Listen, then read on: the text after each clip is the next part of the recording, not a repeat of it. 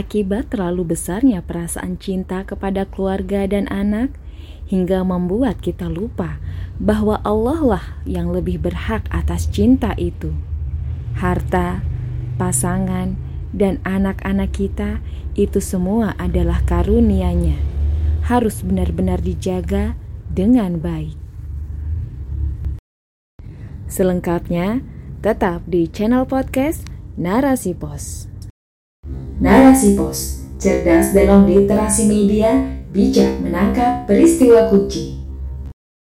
Assalamualaikum Sobat Podcast Narasi Pos. Jumpa dengar lagi bersama saya Sofia Aryani Masih dalam rubrik Family. Dan rubrik Family kali ini dengan judul Karena anak adalah titipan. oleh Dila Reta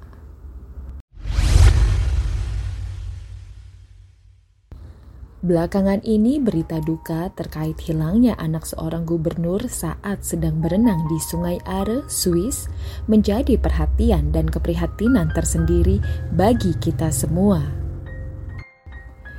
Banyak dari kita yang turut merasakan pedihnya kehilangan seorang anak.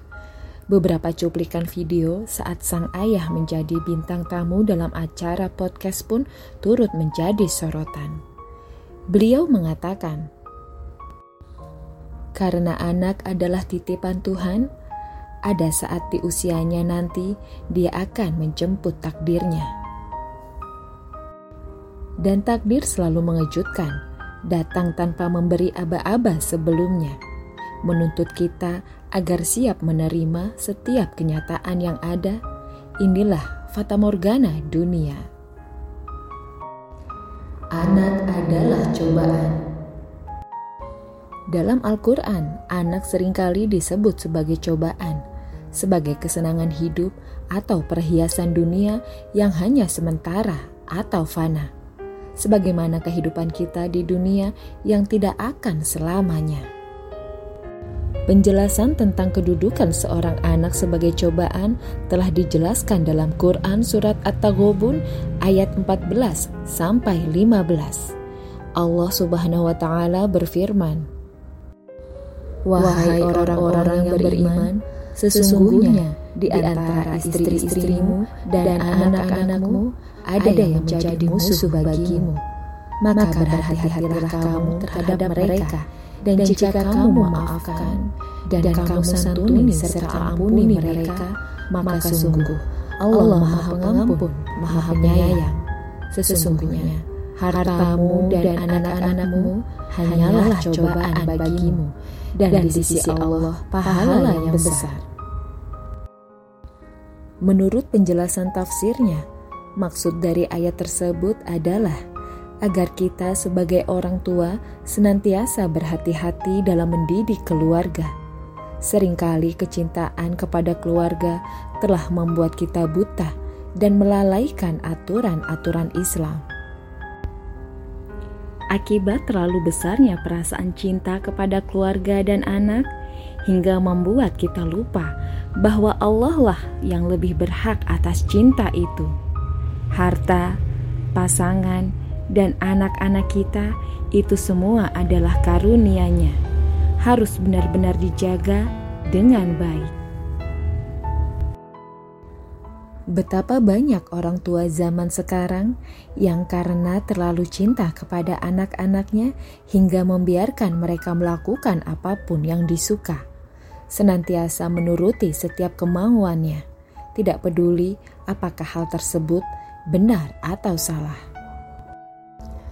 Allah mengumpamakan anak sebagai cobaan agar setiap orang tua paham bahwa kita memiliki kewajiban untuk mengarahkan mereka agar jangan sampai melakukan kesalahan atau mengantarkan orang tua pada gerbang dosa yang sering terlewatkan. Mungkin kita semua telah paham dan mengerti dalilnya tentang perintah untuk menjaga keluarga dari api neraka Allah berfirman dalam Quran Surat At-Tahrim ayat 6 yang artinya Wahai orang-orang yang beriman, peliharalah dirimu dan keluargamu dari api neraka yang bahan bakarnya adalah manusia dan batu.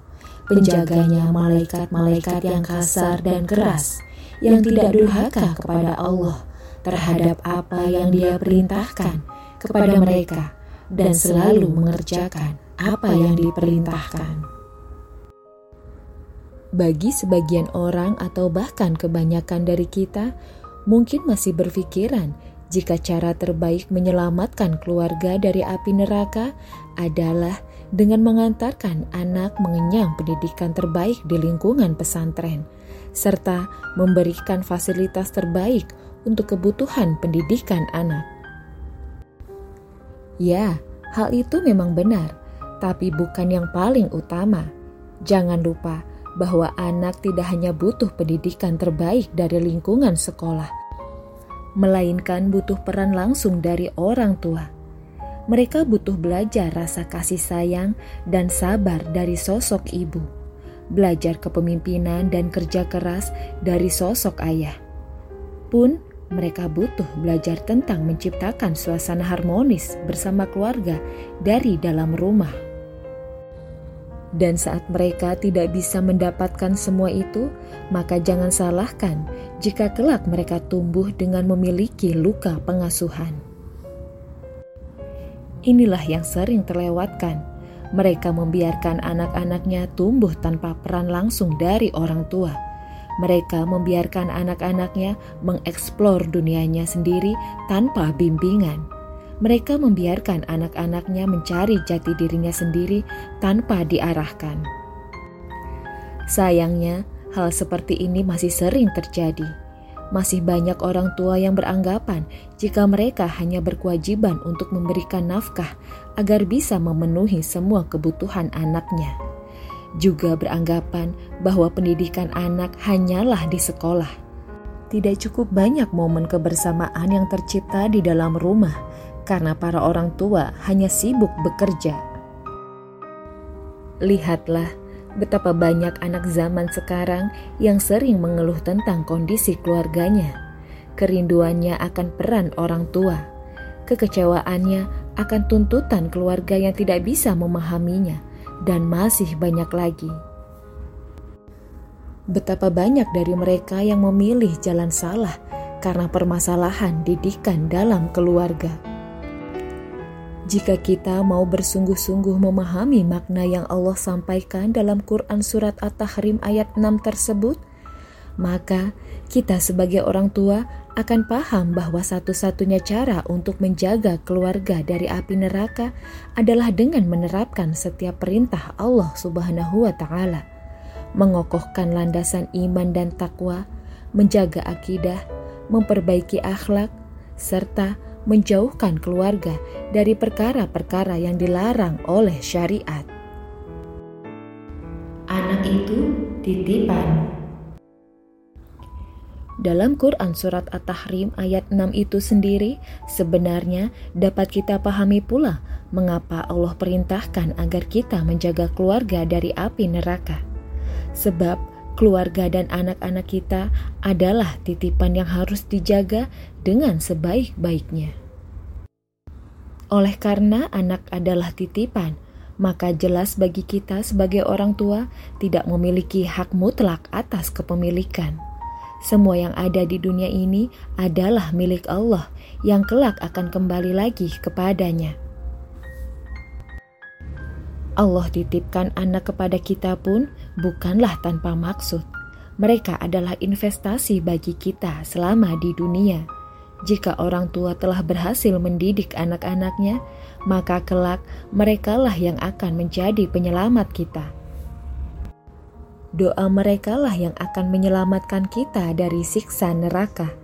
Amalan baik merekalah yang akan menjadi aliran pahala untuk kita. Dari Abu Hurairah radhiyallahu anhu, ia berkata bahwa Rasulullah shallallahu alaihi wasallam bersabda, "Jika, Jika seseorang meninggal dunia, maka, maka terputuslah amalannya, kecuali, tiga perkara, yaitu, yaitu sedekah jariah, ilmu yang bermanfaat, atau doa anak-anak soleh." Hadis, riwayat, riwayat Muslim. Kasih sayang orang tua kepada anaknya memang sangat luar biasa besar.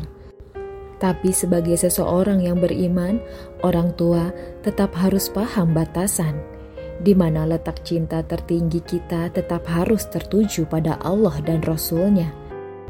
Dan hal seperti ini juga harus ditanamkan kepada anak-anak kita sedini mungkin, agar mereka semua paham mengenai kedudukan cinta dan hakikat dunia.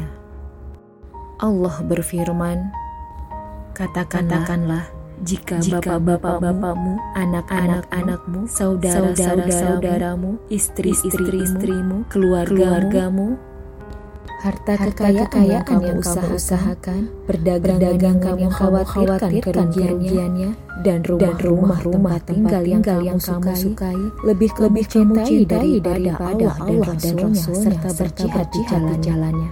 Maka, maka tunggulah, tunggulah sampai Allah, Allah memberikan keputusannya. Dan Allah, dan Allah tidak, tidak memberi petunjuk pada orang-orang fasik.